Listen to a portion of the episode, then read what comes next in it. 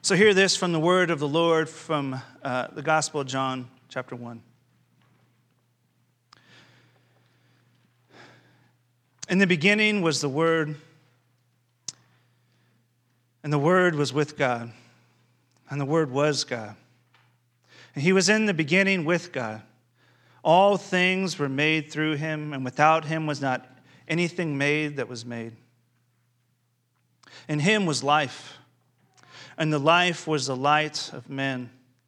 The light shines in the darkness, and the darkness has not overcome it. The grass withers and the flower fades, but the word of our God will stand forever. Amen. Pray with me. Most merciful, most holy Father, our great God, you are the Word. We depend upon you and your Spirit to illuminate your word to our hearts, to our minds, to our souls. So we lean on you this morning to bring to us understanding, to bring to us wisdom, to use your word to continually shape and mold us to be like your word. We pray this and depend on your Spirit, Father, Son, and Holy Spirit, one God, now and forever. Amen. Amen. This morning, as we approach Advent season, as we approach this Gospel of John, I come to you with a bit of a heavy heart as our church is entering into a difficult season of grief and loss. Uh, as we have many members of our church that are struggling with this health. For one, many of you know that Nate's father, Tony Walker, is not doing well as he's battling for his health. Uh, also, just this past week on Thursday, we had a family uh, of someone, a part of our church, came to the door and let us know that uh, their mom, this Darlene Upton, had passed away. On Thanksgiving Day, she had a stroke and died. Um, and not to lay this on thicker, but just to be real with the gravity of, of life and the situation where I was at church. There's another lady named Karen, Kara Fraser, is a newer person attending our church who a few months ago found out she had stage four cancer and, and death was imminent. And then she had a stroke a couple weeks ago, and it looks like death is closer than maybe she once thought. And of course, there's other things that you know, we don't even know about that are happening in, in your life. Different types of grief, different types of loss.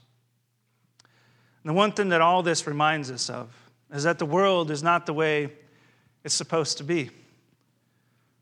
This world is not the way it's supposed to be. There's not supposed to be death and dying and sorrow and pain. Death is an aberration.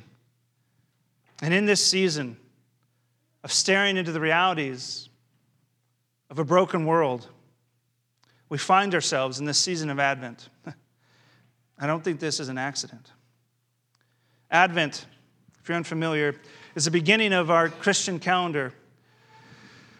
The Christian calendar is one that takes us to the story of actually the Bible by taking us to the story of Jesus.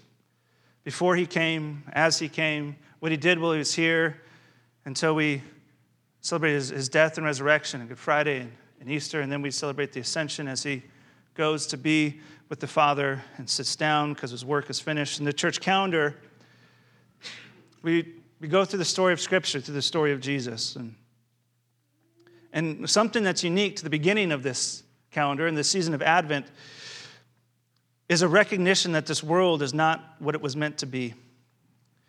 Uh, in her recent book on, on Advent, the author Fleming Rutledge says this uh, it's in your quote section there that Advent begins in the dark. Advent begins in the dark. Advent begins in the realities of the life that we live. Um, and just as we needed Jesus to come in a manger, so now we needed him to come and vanquish the darkness of our, in our world, to bid our sorrows cease, to bring us comfort and joy and peace. And a kind of comfort and joy and peace that we haven't experienced this side of heaven. Kind of comfort and joy and peace that has no end that lasts for eternity. And this is what we find in this Advent season, not merely looking back at the God man who came but looking forward to the Christ who died, who rose, and who will come again. It's another quote from Fleming Rutledge's book says this Advent is not really the season of preparing for Jesus' birth as though he had never come in the first place. Advent is a season of preparing for his coming again. Advent is a season of longing for us. It is the reality of living into the truths of our now and not yet faith. Our faith that is living in this tension between the faith that we have and our faith realized. Because we don't live yet as if we're already raised to new life. We don't live yet as if there's no darkness in our world. Nations are still at war, the creation is still growing. And in the midst of this present darkness, Advent becomes an anchor of hope for us. A hope that this darkness that we experience, that we feel, that sometimes follows us, doesn't win. A hope that stirs our imaginations to dream of a world without pain, a world without suffering, without death, without poverty, a world without broken relationships and being separated from our loved ones Hope that drives our prayers as we seek and ask for God to come quickly to make all things new, to make haste. And we live in this tension between times, what we call the, the now and not yet. The redemption has come indeed for us right now in Christ. Yet the fullness of that redemption is not realized until he comes again, until we're with him for all eternity. We're in this stage that, as Paul puts it, is the present evil age as we wait for the age that is to come with Christ. And therefore, we're called to keep awake, to be ready, to keep watch, to not lose hope. And as we read and consider the first bit of John 1 together, I think what we're going to find is an amazing hope.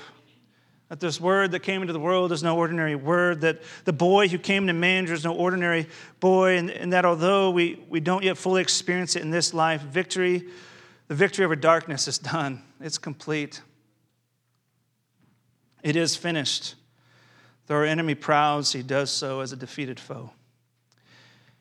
So, with, with this in mind, let's turn to our first uh, Advent passage this morning in John 1. And as we consider Advent this morning, this text is, is teaching us three things. And the first is this the first is where the story begins. First is this where the story begins.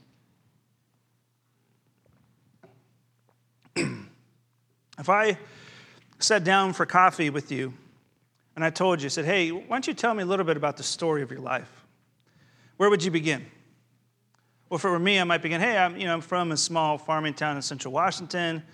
It's called Sunnyside. My kids call it Smelly Side because it smells really bad. It's a joke. You're welcome. You'd have to, you have to be there, I guess. Um, it's cows. Anyways, it smells really bad. So, so I'm from, you know, Sunnyside. I'm youngest of four. Um, you know, I like to go for walks along the beach, you know, that kind of thing. We tell a story about our life, right? Where we're from, siblings, try to find a connection. You know, maybe some interesting facts about us, likes, dislikes, or, you know, you might say, well, how did you get to Bellingham? Well, moved here, got a job here, went to college here. You know, we tell the story of our life. Uh, but John reminds us here that our story actually begins long before our lives do.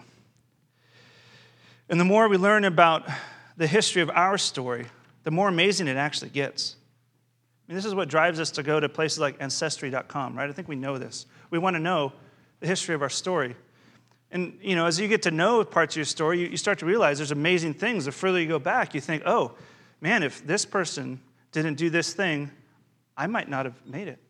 You know, I've learned a lot about Jen's family heritage. They're, they're, they do a really good job of um, telling their story. And we learn about her, her grandma, who was born to uh, a street woman, a prostitute, who had a baby with a soldier in Russia.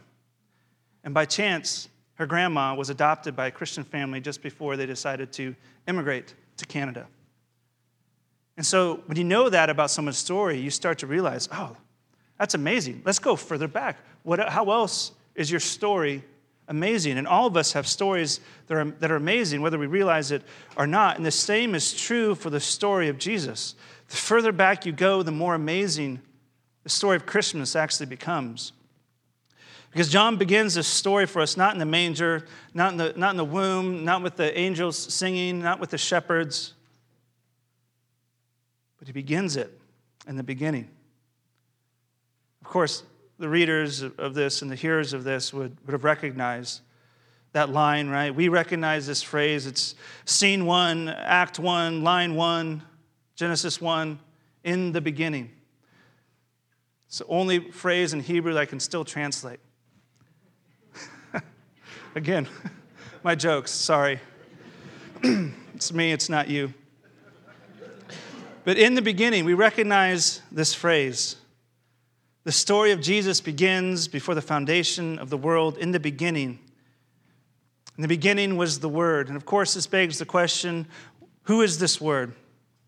And quickly, as John shows us a few verses later, uh, the short answer is actually Jesus. And we're going to come back to this point of talking about who the Word is in a moment. For, for now, though, I want us to think a little bit more about where this story begins. First of all, uh, consider how spectacular it is that Jesus was present at creation. That when all things came into being, he was there.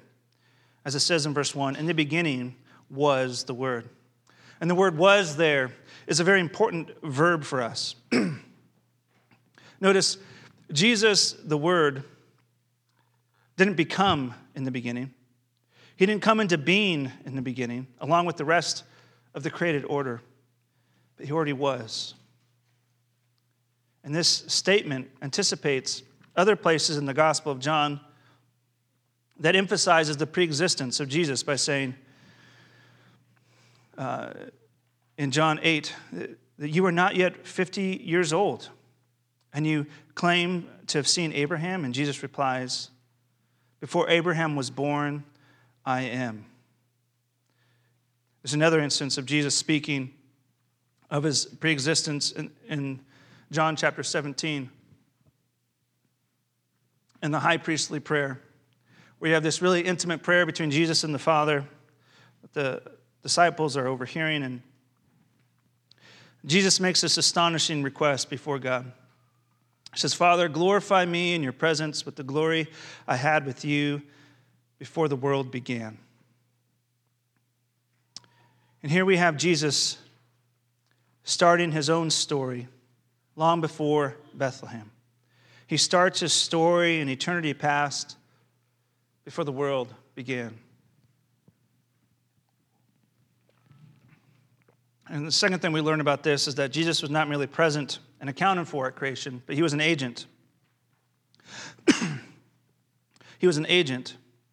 He was actively working, right? He wasn't a, a, a, bystander just watching the work being done, but he was in the thick of it. John spells this out for us in verse 3. He says this All things were made through him, and without him was not anything made that was made. I mean, the rest of the New Testament is just as adamant that Jesus was indeed the pre existent, eternal Son of God who made all things in the flesh. Colossians 1 uh, 16 puts it this way that all things were created through Jesus and for Jesus, and that in him all things hold together. Hebrews 1, uh, the writer of Hebrews adds that God created the world through Jesus and that he upholds the universe by the word of his power. So Jesus is not merely present at creation, but he's creating at creation and even now sustains and holds all things together. What we find here is that you cannot grasp the significance of Jesus in the manger until you grasp the significance of Jesus in the beginning, at creation. And you cannot wonder at the child born under the star until you recognize him as the creator of the stars, who determined their number and gave them their names. In other words, unless the story starts here, in the beginning, it simply won't be a story big enough or beautiful enough to transform your life and to give you hope in the midst of the darkness that comes our way. Hope that Jesus will indeed come again. Hope that Jesus will indeed can, has the power to vanquish darkness once and for all. And this is the first challenge this morning as we consider this text and this Advent season to start the Christmas story where John starts it, which is in the beginning. So, this is the first thing we learned is where the story begins. The second thing, where the story starts. The second thing we learn is who the story stars. Who the story stars. Because it's, it's just as important that we recognize who the story is about. I'm sure you've all heard the phrase, seen the bumper sticker, you know, Jesus is the reason for the season, right? You know, it's a tired phrase, right? It doesn't probably do a whole lot for us. Uh, maybe it did at one point, maybe it, it never did. No judgment here. But, you know, you can still appreciate the point that's trying to be made, right? Because uh, it's easy, uh, it's easy to make ourselves the star, the centerpiece of the story. You know, any Christmas movie, though, tells you that this is a dead end to make yourself the point of the season. I mean, just ask Scrooge or, or the Grinch or the kid from Home Alone, right? All of them learn, and by the end of the movie, Christmas is not about getting more for yourself, uh, gathering more gifts for yourself, but it's about giving more to others. But I think this is actually more likely where we lose uh, the plot, where we make everyone else in our life the stars of the story. And that's certainly an improvement, but it's still not exactly right because John tells us in verse 1 who the star is. It's the one he calls the Word. So let me, let me let John introduce this person to you. First, the Word is from God. Uh, the Word is a, is a translation of the Greek word here as, as logos. It's a word many of John's uh, Greek readers would have understood as a philosophical term.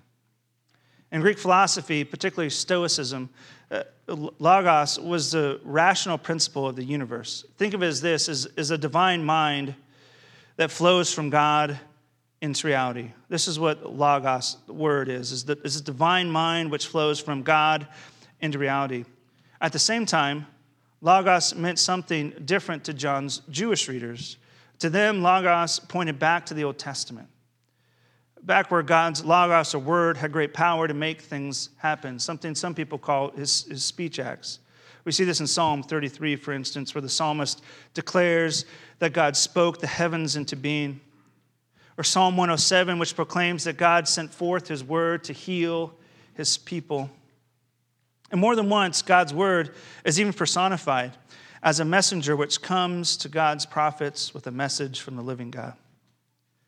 But either way, whether you think of Logos as this divine reason or, or this divine word, the point is this that Jesus is more than a prophet or teacher sent to speak God's word. He's more than a mere prophet because he actually is God's word. He is God's word. And in Christ, God has skipped the middleman and given us Jesus, the word of God himself. Jesus is, is from God, and he was his very word. The second thing we see here is, is that he's, he's also with God. He's also the Word who is with God. And this idea is, is so important that John actually says it twice here in verse 1 and in verse 2. John wants us to know that this Word has a special relationship with the living God. So special, John can say he was with God. There's this personal, close connection. And this is the state that Jesus lives with his Father. Before the foundation of the world, Jesus has been with the Father in this loving relationship that has no beginning, this relationship that has no end, but always was. And out of the overflow of this relationship, God created all that we have through Christ. He was with God. Uh, think for a minute about what John has said about our the person, the Word so far. He is the Word sent from God, who is also with God from the beginning. And that is not all. John also tells us, thirdly, that He is God. You know, when we consider the idea of, of the Word or Jesus being with God, in some ways, this actually distinguishes the Word from God the Father. That even though he has a close relationship with him, the Word is his own person. And when we think about the Word being uh, that it was God, makes it clear that the Word also shares the very nature of God. As one person has put it, that these two concepts present the Word as God's eternal fellow, that he's with God, and God's own self, that he was God. And in one verse, we have the basic building blocks of two of the most important doctrines of the Christian faith the doctrine of the Trinity, the Christ is both with God and he is God. And the doctrine of Christology that, God, that Jesus is fully God, that he's fully man. In fact, it's really hard to understand the rest of the gospel story without these two truths. But still, these are not easy concepts for us to grasp, are they? How can someone be fully God and fully man? We don't really have a category for that, right? Our imaginations are too small to fully grasp this. There is a great mystery here. And John is inviting us, though, to peer into these two mysteries at once the mystery of the Trinity and the mystery of the incarnation. The good news is we, we actually don't have to solve those mysteries to appreciate them, do we? So, John isn't giving us puzzles to be solved, he's given us portraits of Jesus to be admired, to be looked at, to give us hope.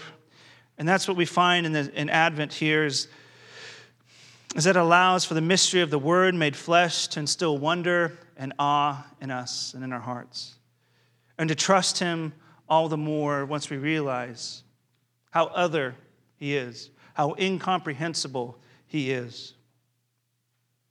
And helps us to trust Him that He will indeed keep His Word because he's the sustainer of his word. And that his word will once come again to vanquish the darkness once and for all. And this is what we see in these final two verses here. I think we see where the story ends. Where the story ends.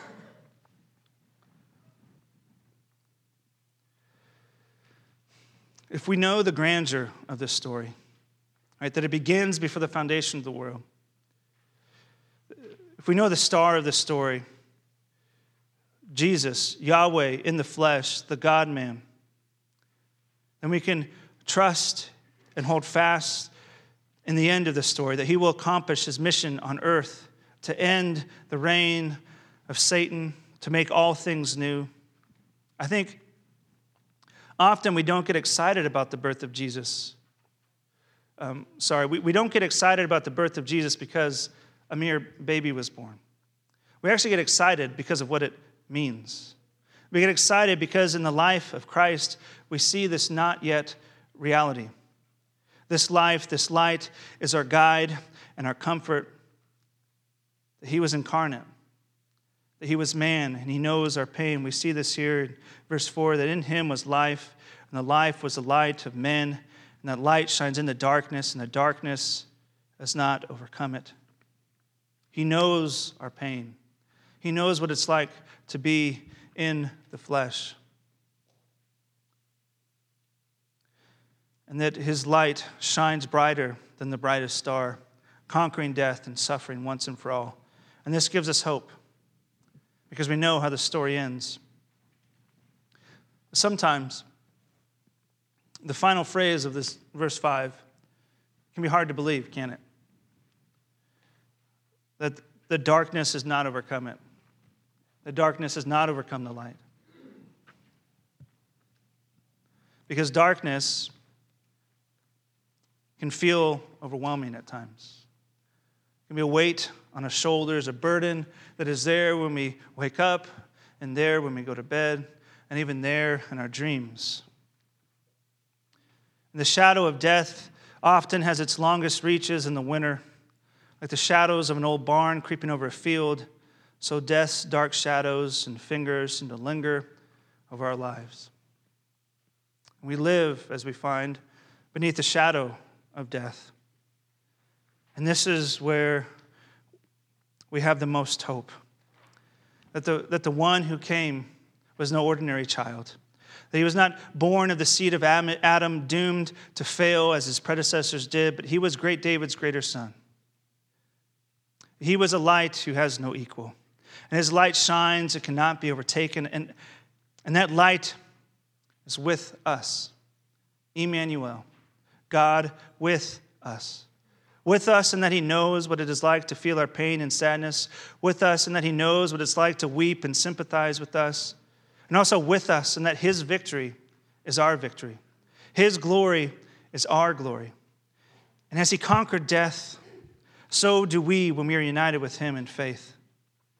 And even in our mourning, even in the present darkness that we sometimes find ourselves in, living in, in the world between worlds,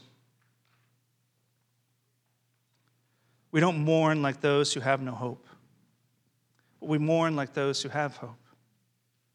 Because we believe that Jesus is coming again. We're the ones who keep watch and wait and hope for his return, like those lost at sea in a raft boat looking on the horizon for someone to rescue them. So we are to be fixed on the horizon with expectation. And as we enter this Advent season, and as we run through our, our family traditions and trees and lights and songs and making cookies and all the rest, may this give us hope to be a people who do not fear the darkness. May we not ignore the pain in, in our world, but may we with courage face it, look into it, knowing that it is not ultimate, knowing that it does not win. May we, may we with courage be the light of Christ in a world that is desperate to rid itself of darkness, in a world that will do anything to rid itself of pain. May we have no fear. Because Christ, the Creator, the Sustainer, the ruler of all, lives within us. Maybe that's the most profound mystery of it all. That the same word that we're talking about, that was with God in the beginning, that is from God, that is God, is living inside of us. In our hearts. So may we lay claim to the hope that we have. Maybe be a witness to this desperate world, pointing to the one who has come who has died, who has risen, and who will come again. Because I think only when we remember this, the fullness of the Christmas story and what it points to in the future, will the story be big enough and beautiful enough to change us and to give us hope and to bring this hope to the world. Pray with me.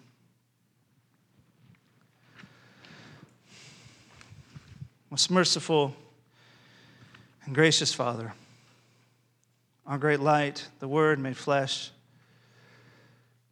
to dwell among His people, to give us hope. May you give us hope now.